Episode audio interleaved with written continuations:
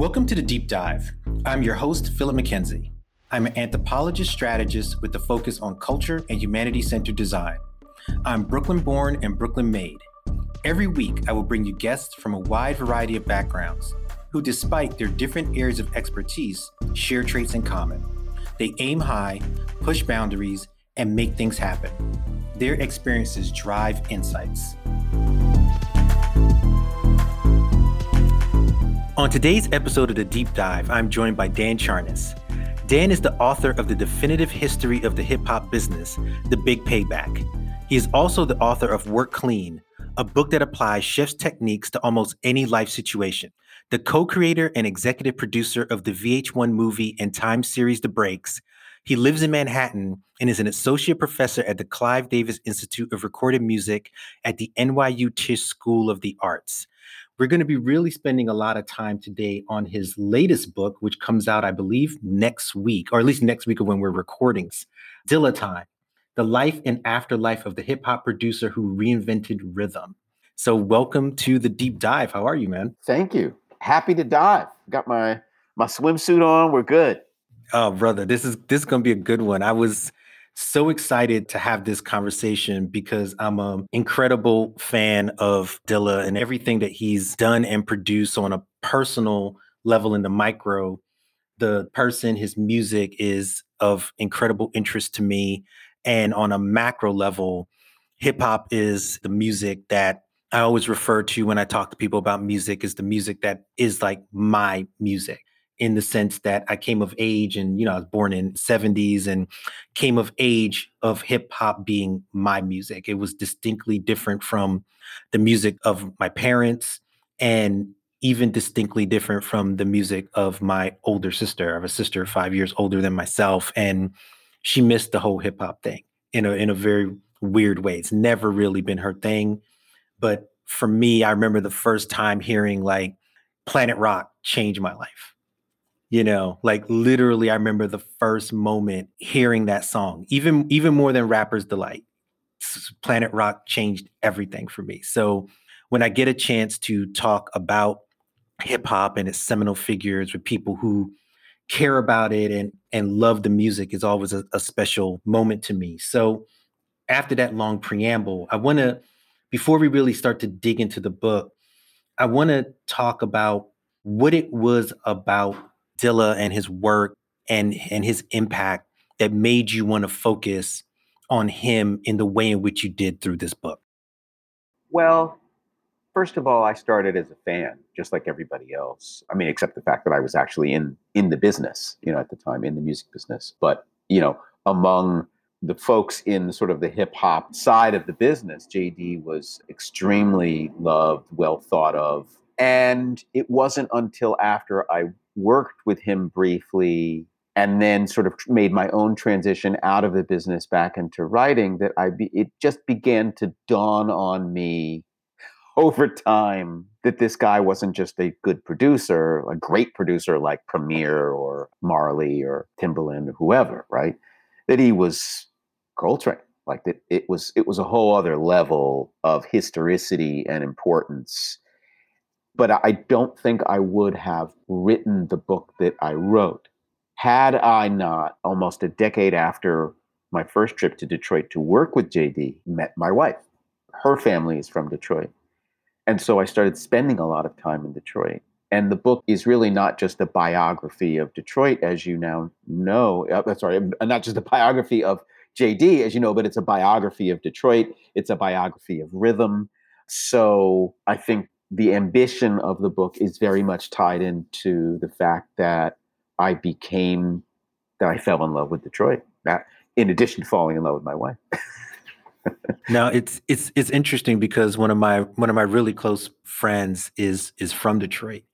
And you know, I've known this dude since I was 17 years old. Like we, right. we got on Howard's campus together as freshmen, lived in the same dorm. We're now chapter brothers and just a, we have a bunch of relationships. And as I was reading the book, it's like I texted him and I was like, dude, I got to get you a copy of this joint because Detroit is like a supporting character yes to the book and you know, I, I, have notes about Detroit later, like about it as a backdrop. But since you brought it up, I'm going to kind of skip ahead and and use this to kind of talk a little bit about the role that Detroit plays, both again that macro micro, like in JD's life, his formative years, but also the unique position it played in hip hop history and then in music history you know, which you really did a great job of weaving that all together. So give us a sense of that Detroitness and mm. why that was so central to these conversations. Mm, that's a really good question. Well, you know, Detroit functions on a number of different levels in this book. First, it functions as a plot, right? We talk about plot in a book, but literally plot, right? A piece of land and I use the grid of Detroit, uh, the evolution of the grid, to teach music theory to people who might not know music, right? So the book has to prep you for understanding Dilla's accomplishments. And in order to understand Dilla's accomplishments, which is very simply put, he collided the two primary time fields in music straight time, where every beat is even, and swing time, where every beat is uneven. Dilla collided those on his drum machine, really made an aesthetic out of it and a new time feel out of it that people all over the music world now use, right? That's the, the central innovation from which the book derives its title. But if you don't know any of that stuff, how do you teach it? And how do I do that while I give you a little bit of family history and cultural history? So it just presented itself. Detroit presented itself that way, right? Oh, the grid of Detroit is this conflicted polyrhythm. Let me try to teach it while I introduce you to Detroit.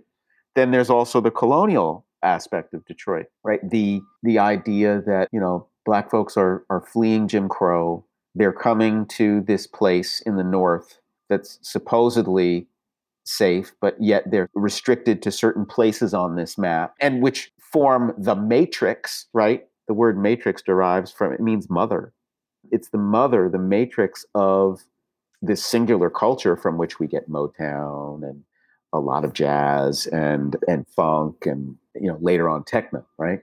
This matrix is then wiped off the map to build freeways. So everything that Detroiters, especially black Detroiters, encountered has a lot to do with this place and this map and this geography. But then there's also certain mindset to Detroit too, right? The Detroit's encounter with the machine that Detroiters had to make peace with and work on machine time in many ways before a lot of other places or in a bigger way. And so that becomes the theme in the book because James is using a machine to make music. And yet he's doing it in a way where he's, as Arthur Jafa says, misusing the equipment, right? Misusing the machine. And that is a very Detroit thing. And I was talking to R.J. Smith last night, a great author who wrote a great book on James Brown called The One.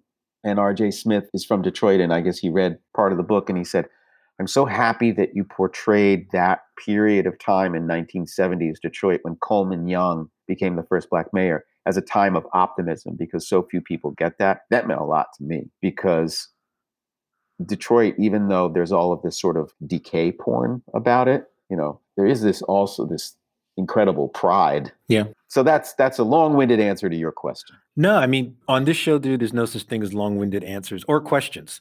so, I almost spit my coffee out right there. There you go. so listeners, listeners know I, I start a question in one place and end up in a completely other place. So I I invite guests to to do the same, you know, because that's how we really sort of meandered through some of this stuff. And you know, on the Detroit side of things, even as you're as you were relaying that, you know, that idea of erasure like popped up in my head because you do see the effect of gentrification, that you do see the effect of neglect in the city, but Detroit has always had this way of playing with its past as well as its future. And you kind of talk about that through the music that you had this incredible birthplace of, of Motown, which is a global phenomenon in many ways. It is it's like what I call the shorthand for people coming together. If you ever want to see a movie where black and white people come together, it's always to a Motown backdrop, right? Like Hilarious. you just see some hands building a barn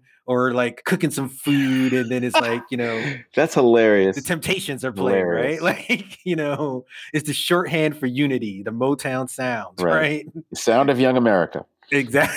Exactly. And then you have the Afro futurism Right. of of Detroit, Yes. right? And all of that melting, coming together, and the push and pull of that. And now you have JD coming from all of this. Yep. You know, like how do you put all that together toward the music that this man eventually is going to be making? Like you said, that point about Detroit and the machine. Right. It is is so prescient to me. Uh, well, in terms of putting it together, you know, a lot of it just sort of presented itself, if you know what I mean. Like if you just stay in Detroit and you watch it and you love it, you begin to understand why things are the way they are and why people do what they do and why history was shaped the way it was shaped. I love the Afrofuturistic element of it too, because my uh, acquaintance uh, Neil Drumming did a whole piece on This American Life, I believe, on Afrofuturism. And people told him, if you're going to do a podcast, if you're going to do, a, sorry, a radio, you know, program on Afrofuturism, you've got to go to Detroit. You've got to go to Detroit. And so he goes for the first time. And this episode is him just sort of meeting people in Detroit, trying to find the future. But, you know, there is a certain time travelness to the aesthetic of Afrofuturism, right? I think I say it in the book. It's a place where the past, the present, and the future all happen at the same time, like an Octavia Butler story, right?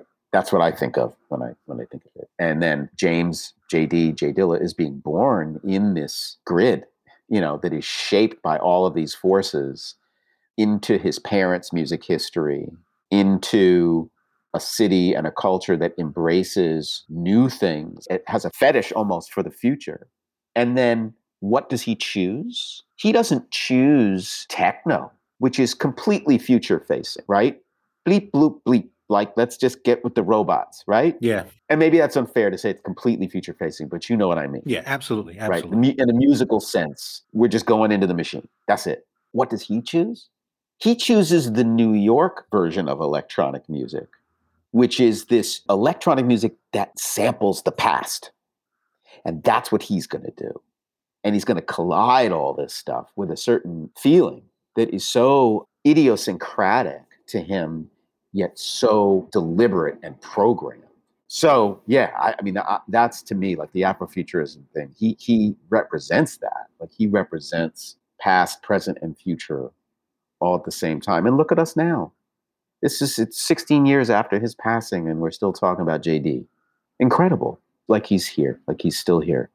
And you know, there's there's a lot of deep scholarship in the book, which I, I really appreciate. And the reason why I want to point that out is because, and maybe this is like a little bit of my personal kind of feeling about it as someone like, you know, I've already talked a little bit about hip hop and my passion for hip hop, but I have an incredible passion for music in general. And one of the things I've always noticed and talked about with friends is that hip hop, for all of its cultural influence, to me, the most significant cultural force of our time. Yep. You know, hip hop is everywhere.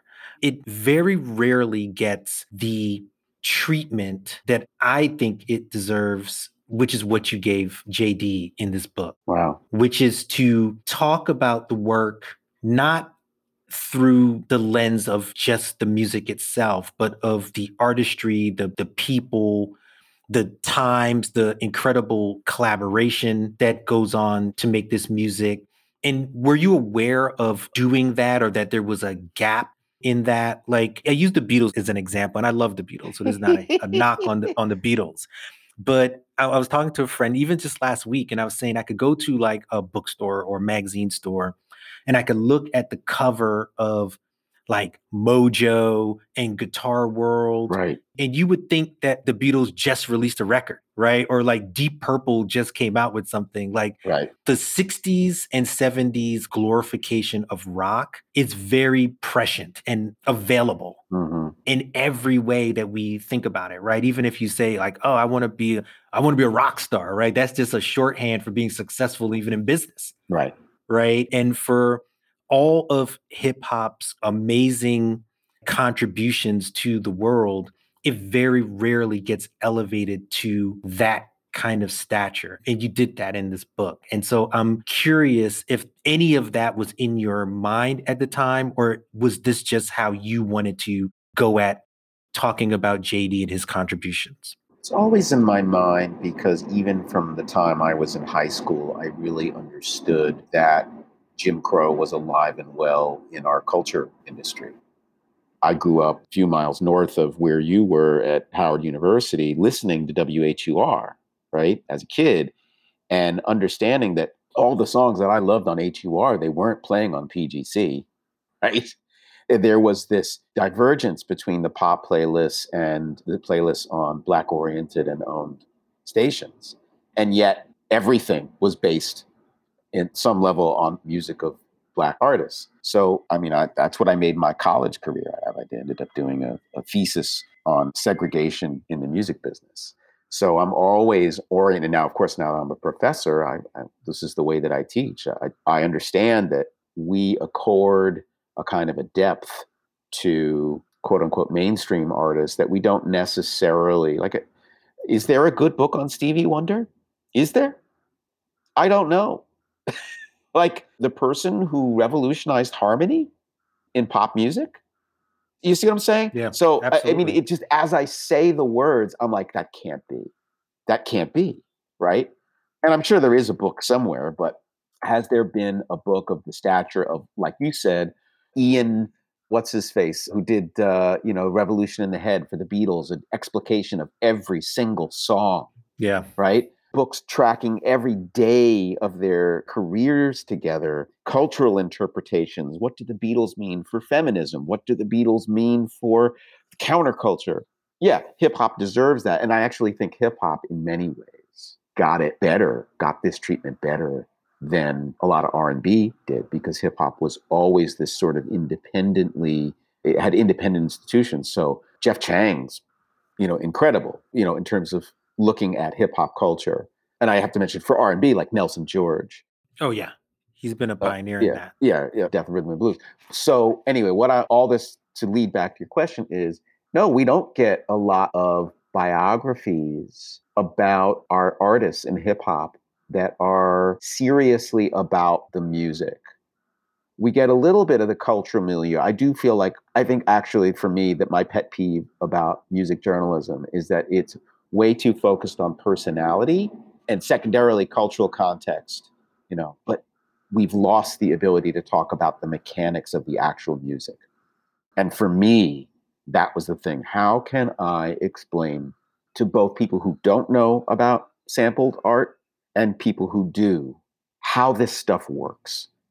That's what I really, really wanted to do. I can do the cultural stuff in my sleep. Yeah. you know, Rachel Ghansah, she writes beautifully in terms of cultural context for somebody like Kendrick Lamar.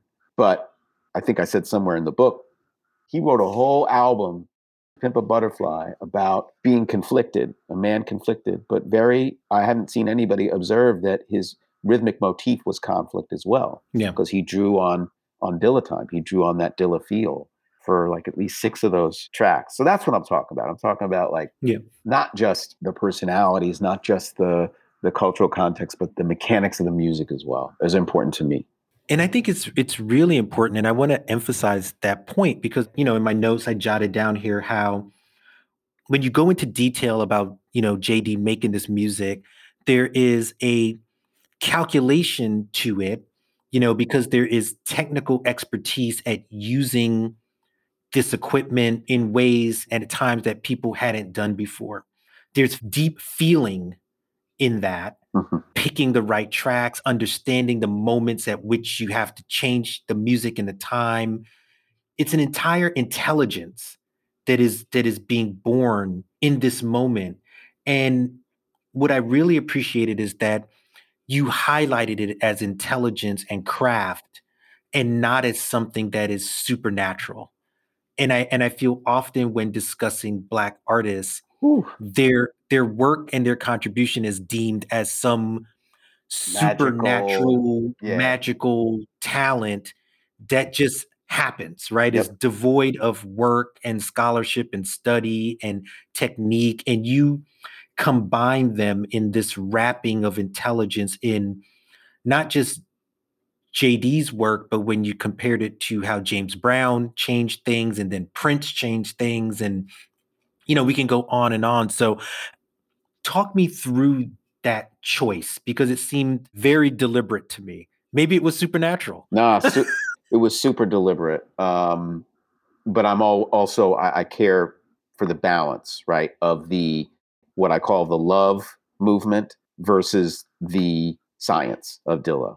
And I think I say in the beginning of the book in the intro, when we talk about Dilla, we portray him as this sort of musical mystic. Our language is about love. When I teach my Dilla class and my students come in and I, why'd you take this class? And the word that comes most up most often is just love. Just like, and he does. He's a very evocative composer, and for a number of different reasons. And I think the evocativeness comes not just from the rhythm, but what he does with harmony and what he does with texture and what he does with melody. He's a musician there are reasons for those things. There are mechanics behind those things. And while I understand that there is a, we can also do the opposite and and really fetish science and fetish the mechanics. And I, I don't want to go too too far in that direction. There is a real lack of the scientific part of Dilla, even among the musician, the group of musicians who worked with him and loved him there's just like, oh man, he's just he's just great. He's just a genius. He's just that like I get it. And where that came, I guess the anger for me, because all projects like this, if you're gonna spend four years on a project, there's got to be a little bit of like, yo, we got we got to do something. You know, that's the gen. I mean, that was the same way with the Big Payback, right? That was the same way with my book about chefs and you know organization. Work Clean. I got to do something about this. So what did it for me was everybody talking about what Dilla did as if he was just like had these loose rhythms and didn't use the timing functions of his drum machine and just played freehand, which is just like saying, oh, J Dilla is just a drummer with good reflexes. And that is not. I, I did an exercise in my Dilla class where I asked my students to come up to the drum machine, turn off quantization, which is the timing correct function, and program a beat. And it just, just sounds sloppy, but it doesn't sound like a Dilla beat plenty of people didn't use quantize. You didn't quantize before Dilla came along. No, quantization was just one of three major techniques he used. But the but the larger thing is what these techniques wrought, which is a change in rhythm. And here is how that change happened. That's the point of the book. That's what I'm trying to get across. And listen, that will probably be debated. I'm not a musicologist. I break it down to a very simple explanation but I welcome the debate because JD, J Dilla has been a footnote in these things for too long. And so the part of me was like, yo, we got to do something is about that. Like uh, uh, Dilla needs to be injected into this dis- discussion in a major way. And, you know, as I was reading, like, you know, I started reading the book and then I had to get my my phone at the same time because as you were mentioning tracks and moments, I wanted to listen to the tracks well, now I have you... a listening guide up on the dillatimebook.com oh, website. Okay. So every all 300 and something tracks that I mentioned are there in the listening. Guide. Oh guide. man, Sorry. you shouldn't have told late. me that, dude. I was on I was on Spotify like looking up tracks and Oh yeah, and, and you and you won't find them there either. Like yeah, it, uh, yeah. YouTube has all the all the good stuff. Yeah, I was I was finding like a lot and I was listening to them as I was reading particular chapters and you know, I want to go into that that radical shift that you talk about like sure. the the how and why he he did the sort of syncopation and the changes that he did because again you did this really brilliant thing which you tied that into the differences in European music and the way it's timed and African music what we lost in the middle passage what we gained going into the future so I want to give you an opportunity to kind of use JD to kind of talk about how why these shifts are are so sonically momentous. Sure. Right. Because even those of us who might not know it all, because like you said, not everybody listening is going to be a musicologist, but you can feel it. Yes. Or not, right? Because I, yeah. I also want to say something else. Like, not everybody feels these differences. I remember this is a, a, tale from you know when I was producing a TV show for VH1 called The Breaks, and we shot a live scene where uh, the actor Mack Wilds and Antoine Harris are performing as a duo, DJ MC duo, and they're performing before the camera live with the track playing in the background. And of course, you know the camera is not recording sound the sound is sort of separate so you have audio track and then you have all of these different cameras that have to be synced up back up with the audio. And that's what the union guys do when they get into the edit suite. They take the beginning of the waveform and they line it up with the beginning of the clapper and that's it. And we listen down and it's all wrong. It's all wrong. Like the vocals because they recorded their vocals live over the backing track the vocals are it sounds horrible, right? Doesn't sound like it sounded in, you know, when we were there. What happened? What happened was literally the grid of the video editing system, which is either 24 or 30 frames per second, is not sensitive enough, it's not granular enough to actually accommodate the actual timing of those vocals. In other words, they needed to be shifted forward a few like uh, like uh, microseconds, and I heard it, but my partner co-creator Seith Mann did not hear it. Oh, sounds fine. Like no, no, no. And of course, you know Phonte Coleman of Little Brother and Foreign Exchange, who was my my partner in a lot of this stuff in the breaks. He heard it, right? So you have to have an attuned nervous system, as Arthur Jafa says. James had a very attuned nervous system, and it's obviously that you do too. But you know, Roger Linn, the guy who invented this machine, who created this ability for James to do this, he listens to Dilla tracks. Like, oh, yeah, I guess. you know, like so. There, they are small things, and we are all in some way like rhythmic princesses in the pea. You know, yeah. we feel this thing and there are some people who may not, right? But those are obviously not the people who always buy books about musicians and, you know, what they do. So going back to what you were saying before, um, yeah, our musical and rhythmic expectations are set by our geography, where we're from, and also what culture we come from, and that has a lot to do with geography as well. So, the in the European music, mostly beats are counted evenly. One, two, three, four. One, two, three, four. Dot, dot, dot, dot, dot, dot, dot, dot, dot, dot, dot, dot, dot, dot. In Africa, there was polyrhythm where you had sort of two uh, beats of different denominations going at the same time, which almost seems like cross purposes to each other, but they're not. So I have, you know, one, two, one, two, and then I'll have another beat of one, two, three, one, two, three. So there's three in the space of two, right? And then you put them together and it sounds like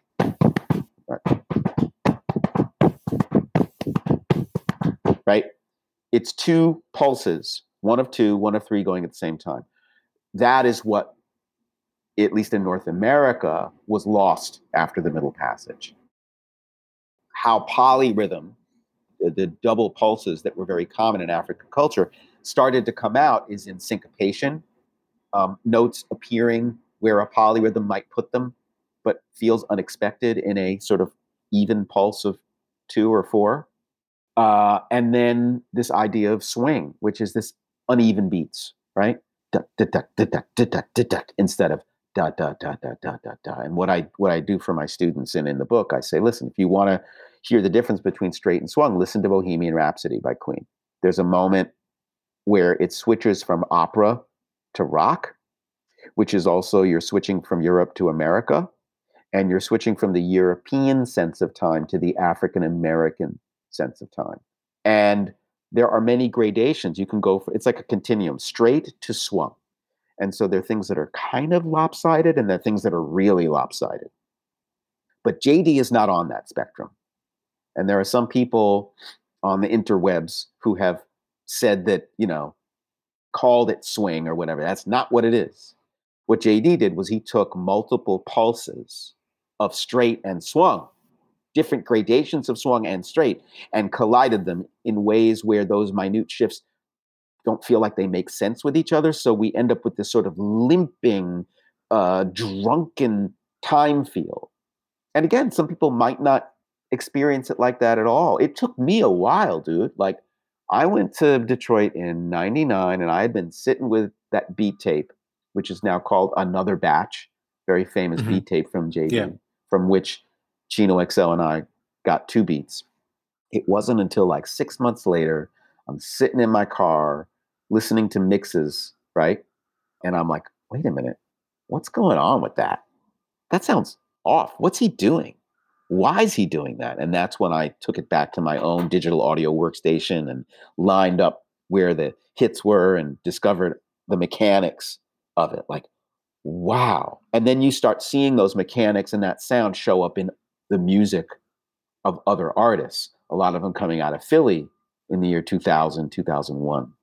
And that began this journey for this time feel, which is now so common in our popular music and in jazz. And so, and what does it mean? I mean, I know how he does it, but the why of it, JD never really answered publicly, but privately, he said, Oh, it's just how I move my head right? His brother John says it's how we move our bodies. It's a physics of movement. And that has everything to do with culture, um, attitude, being in something but trying to subvert that something. Mm-hmm. Absolutely. Uh, and it resonates, right? It resonates with a group of folks, that groove. It's a feeling of, of freedom, subversion, and duality.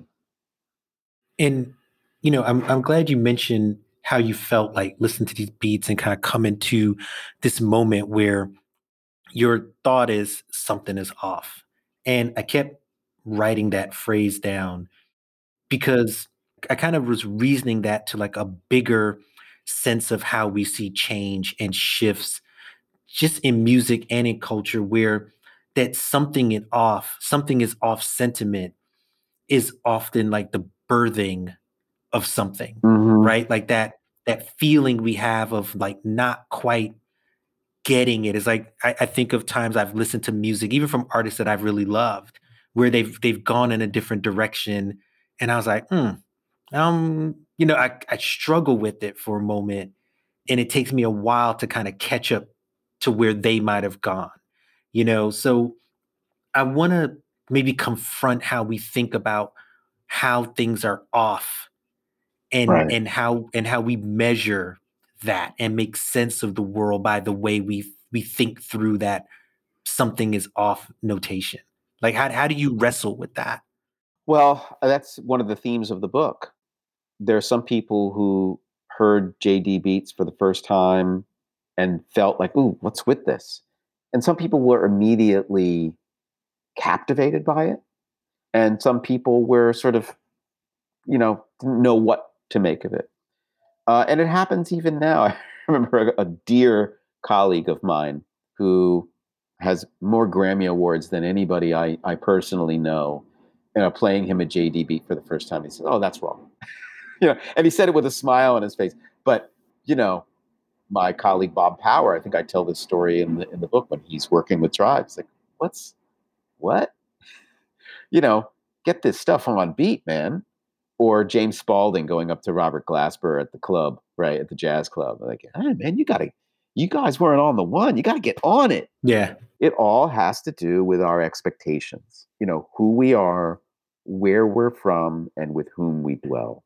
That will tell us, you know, our sense of onness and, and offness. And that doesn't just go for rhythm, and it goes for everything. You know, this is what we're dealing with in this country right now. People not really understanding and not really being able to deal with a different vision of what their country is, you know, than what it is.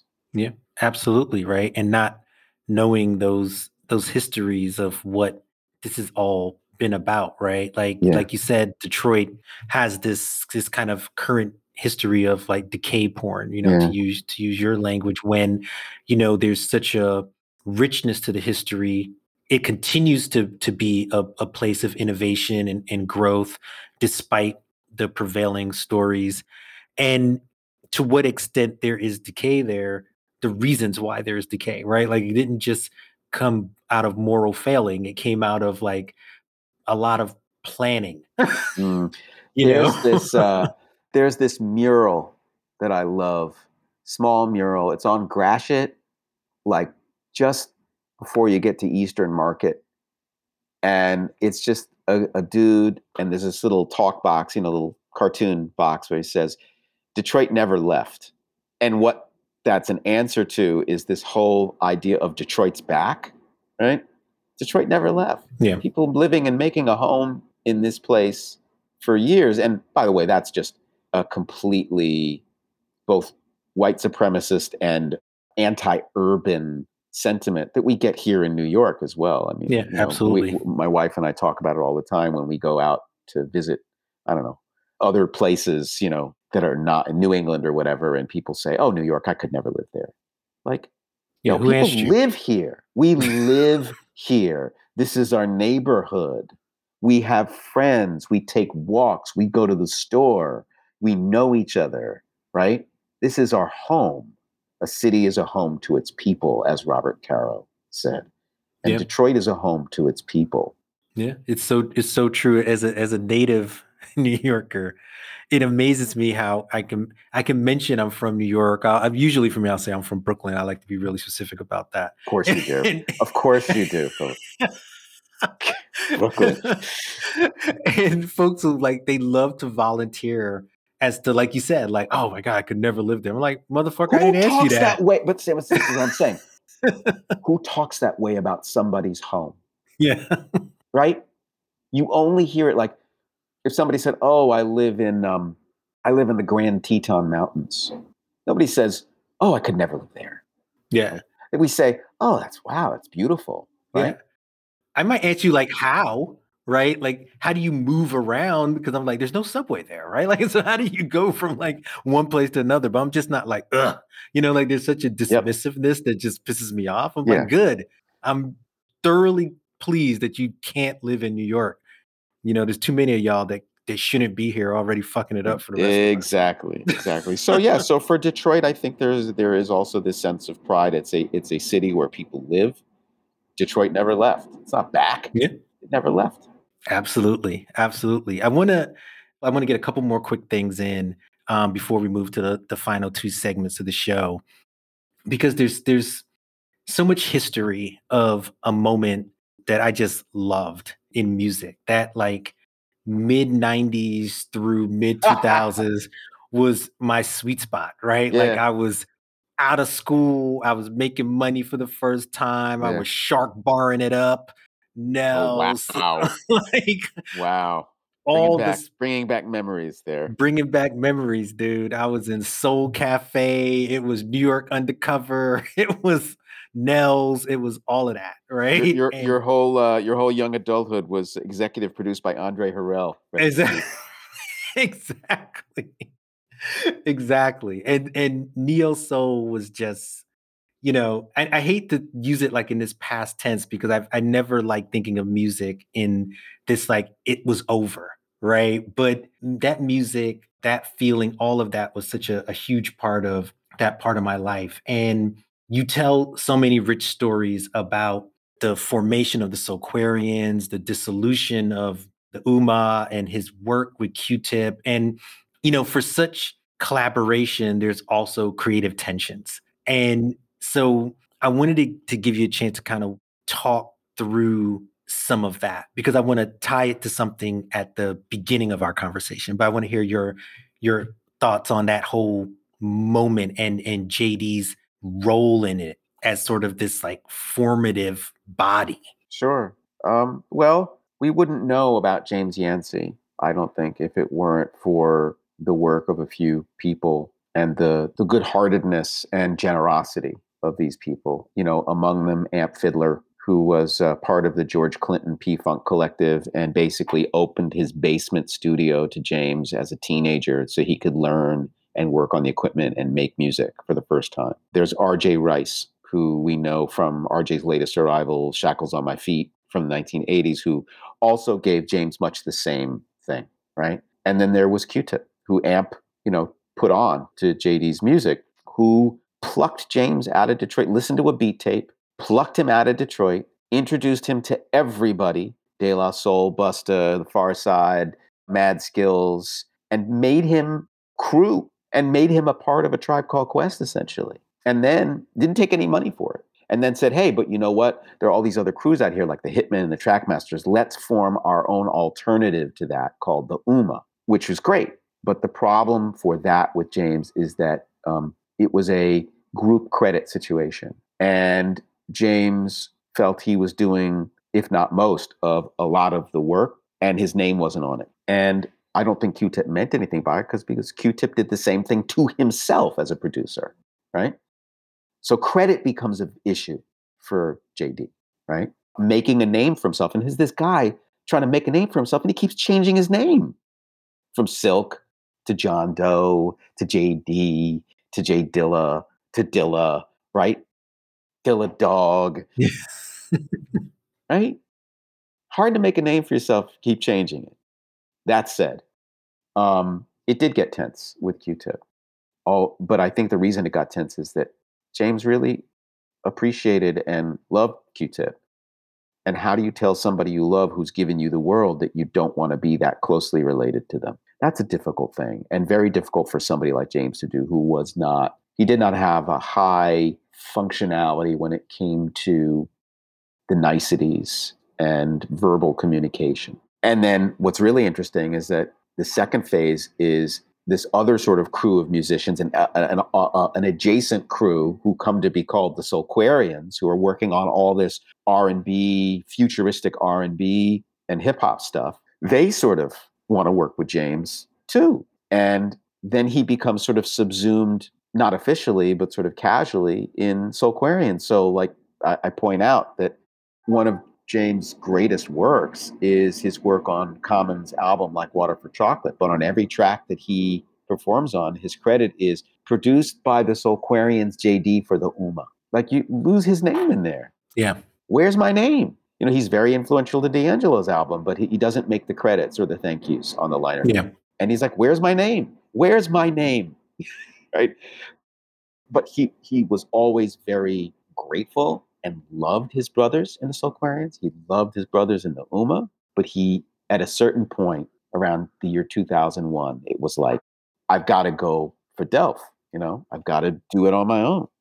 You know, the reason why I, I wanted to leave some space for that to come up in our conversation is at the very beginning when we were talking about Detroit and we started to talk about or mention the erasure that was going on in the city that yep. communities and black cultures um, black communities black neighborhoods black cultures were was being erased yep. and as i was reading the book and i started I, I wrote down here just as some thoughts like there's credit there's control but on the flip part of that there's recognition which is different it's a different feeling and, and connotation and so i'm curious from your perspective if some of the erasure that JD would have grown up in, do you think, and I'm asking you to be a little bit of a armchair psychologist here, do you think some of that might have played into that need to have your name on things, that recognition being so important because you you might have some fear of erasure. You know, when you talked about the the Q-Tip um, Janet Jackson song that mimics him but isn't him, right? You know, I'm curious what you what you think about some of that.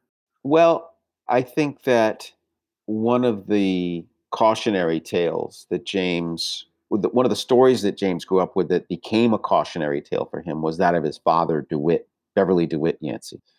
And this is another thing in the book. Like, there's very little on his father. His father was a man of mystery to me. And it took me a while. And I still don't feel like I've got, I still don't feel like I have a really great story of DeWitt Yancey in there. But what I did get was that he was a Korean War vet who came back after the war in the late 50s, early 60s, and you know really wanted to make a career in music. And he's a songwriter and a bass player, and he definitely worked with Kim Weston on her demos, but did not successfully transition to her career at Motown. He had a group called the he was in a group called the Sensation Ivies, that toured apparently, but didn't have many hits. There was this story that they toured with the Harlem Globetrotters, and he may very well have, but Aaron McRae of the Sensation Ivy says we never went with the Globetrotters, right? So all these sort of facts about his life, I can't make connection. But the biggest thing that we know about DeWitt Yancey, according to like complex.com and other places, is that he ghost wrote It's a Shame for the Spinners in 1970. Hmm.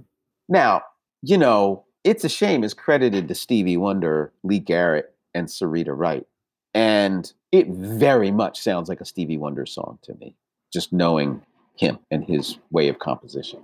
So I really wanted to investigate this. I couldn't find a single bit of corroborating evidence for James DeWitt Yancey having produced or written that song. Mm-hmm. And I went all the way to G.C. Cameron, who remembers Stevie Wonder playing the song for him in his mother's basement, Lula Mae Hardaway's basement in Detroit. So, what do you do with that information, right? I kind of give it to the reader. But what DeWitt told everybody is that he sold it and got a Ford Cortina for it, right? Or, you know, he bought a Ford Cortina with the money for that. And that was that. And so his boys, his sons, John and James, grew up with these tales of DeWitt working in the music business. And I know that he did do a lot of work for Johnnie Mae Matthews, but I couldn't corroborate the Motown thing. And James, at some point, he did an interview in early 2003 where he talks about this. He, you know, that his father, like, why don't you have more credit? Why don't you? Why weren't you able to do more? You know, and you get the sense that James is saying that's not going to happen to me. Hmm. That's not going to happen to me. And the irony of his career, of course, is that the minute he starts to really begin to do his own solo career, well, not the minute of, but very, you know, few years after is when he gets sick. Yeah and and he he dies in February 2006 at the age of 32. Yeah. Way early, way early. It's a way early. It's one of those moments that you never really forget, mm-hmm. you know, and his legacy is is one that is so important. His contributions are so important. You know, I want to ask you this question before I, I get to off the dome and and the drop, which is I don't watch NFL anymore because fuck them and their terrible labor practices. Um, but at a time when I used to watch the NFL, there was always this conversation about the NFL coaching tree, right? That Joe Gibbs delivered you this person and Don Shula delivered you this person and so on and so forth. And right. I guess Bill Belichick would be one of the more famous ones in current time. Right. You know, kind of looking at Dilla and his work, you know, who do you see in the landscape today, if anybody, that you would say is from that JD Dilla tree of thinking about sound mm. and production? Well, I mean, so many people in hip hop, from DJ Harrison to, you know, to Lotus to, I mean, it, on and on and on. Like, too numerous to mention in hip hop. What's really interesting to me is how folks like Glasper and Jason Moran take his ideas into jazz and how Dilla Time will show up in a song by the 1975, this sort of British alt rock band, and how Hiatus Kaiyote from Melbourne, Australia, creates an entire album using this rhythmic motif. Those are the things to me, you know, Anderson .Paak, you know, he's a, he's a drummer and he has facility with that particular conflicted time feel. So to me, I see him everywhere. I see him everywhere. And that's cool. That's real cool. But the yeah. and the point of the book is you're hearing him, and here's the thing, but this is how it started. I, I needed people to know. Yeah, absolutely. Yeah, that Hiatus Kaiyote and that latest 1975 record, latest being, I think this was 2020 when it came out. Mm-hmm, mm-hmm. I listened to it a lot during the pandemic. I, you could definitely hear it in that record. Like mm. they they went through so many different types of styles and feels. Yeah. Particularly from when they first came out to now. It's, it's been one of my most favorite records of recent years. That yeah. record. Yeah. It's amazing. Right. It's amazing. So I want to get to off the dome in the time we have left. I want to get you out of here on some kind of time close to the time I said I would. Um, All right. The so lightning are, round. Yeah, exactly. Lightning round questions. And I have four of them. All right. What is a, a current artist, and this could be any genre, that you would have liked to see J Dilla work with? You know, uh, the current artist, his name is D'Angelo. and I would like to see D'Angelo finish that track that he started with JD, the one that people call Marvin. That's mm-hmm. my that's my wish. Okay. Well, we we might get that wish. I love when I ask a question that can actually come true. Um, of all the artists, and this one is a little bit more hip hop, you know, that that rode on a on a JD beat, who do you think did that the best? That's impossible to say because uh, you know, listen, I love his slate of MCs from Phat Kat to Elzhi to Guilty. Like there's no I don't do the positioning thing. I don't do the mm-hmm. best thing. But I will say this. There is a special relationship between T3 and Dilla that is in some ways very fundamental to me. Mm-hmm.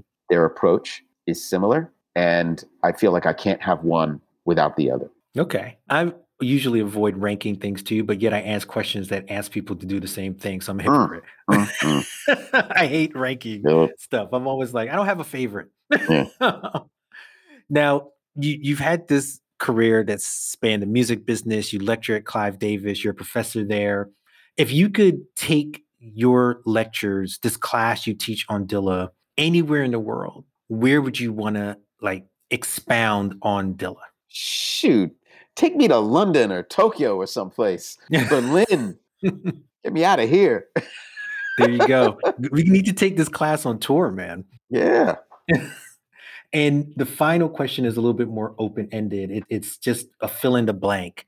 You know, I've, I've kind of talked about what hip hop means to me. We've talked about obviously Dilla's contribution, and we can go on and on about that. You know, so open ended hip hop is fill in the blank, man. For you, say that again. I'm not sure I understood the question. Say it one more time. Sorry. It's a it's a fill in the blank. Hip hop is. Oh, hip hop is. Yeah. hip hop is ever changing. Perfect. Perfect.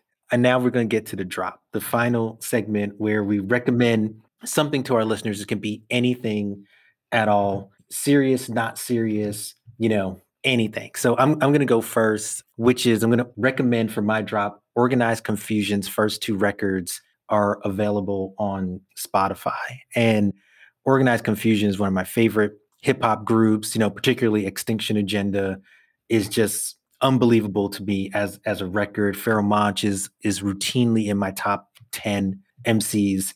And to have that record, I think, available to wider audiences is amazing. So I would go out and if you haven't listened to these records, Organized Konfusion's first two albums are on Spotify, but pay particular attention to Extinction Agenda. Yeah. Stress. Rest in peace to Funk and Climb. Absolutely. And that's my drop. That's me. So am I supposed to do a drop now? Yeah, man. You gotta you gotta give us a drop. Well, I would just say Fantastic Volume Two. Fantastic Volume Two. A lot of the focus of Dilla has gone to Donuts, which is a fantastic record. And I tell the story of how Jeff Jank uh, had a lot to do with the formation of that final product. But if you really want to understand the genius of Dilla, JD, listen to Fantastic Volume 2. Absolutely. That's a. By Slum Village. Slum Village is the name It's a classic. I remember when that was in the streets forever, man. That yep. was a. That ruled Fort Greene for a minute. a great, great thing. Brother, I, I, I, appreciate you being on the show Thanks and having me. sharing your work, your your insights, you know, JD was a giant, and it's amazing to see his legacy continue through work like this and all the artists out there who are plugging into it. So, thanks so much for being on the deep dive and sharing this with us. Thank you.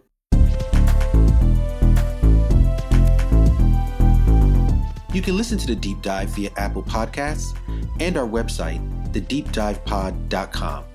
Download, subscribe, listen, and share. If you like what you're hearing and enjoy what me and the team are putting together, then leave us a review. We'd love to hear from you. You can follow me on Twitter via at farflungphil. To all my listeners, wherever you are in the world, I thank you. See you on the other side.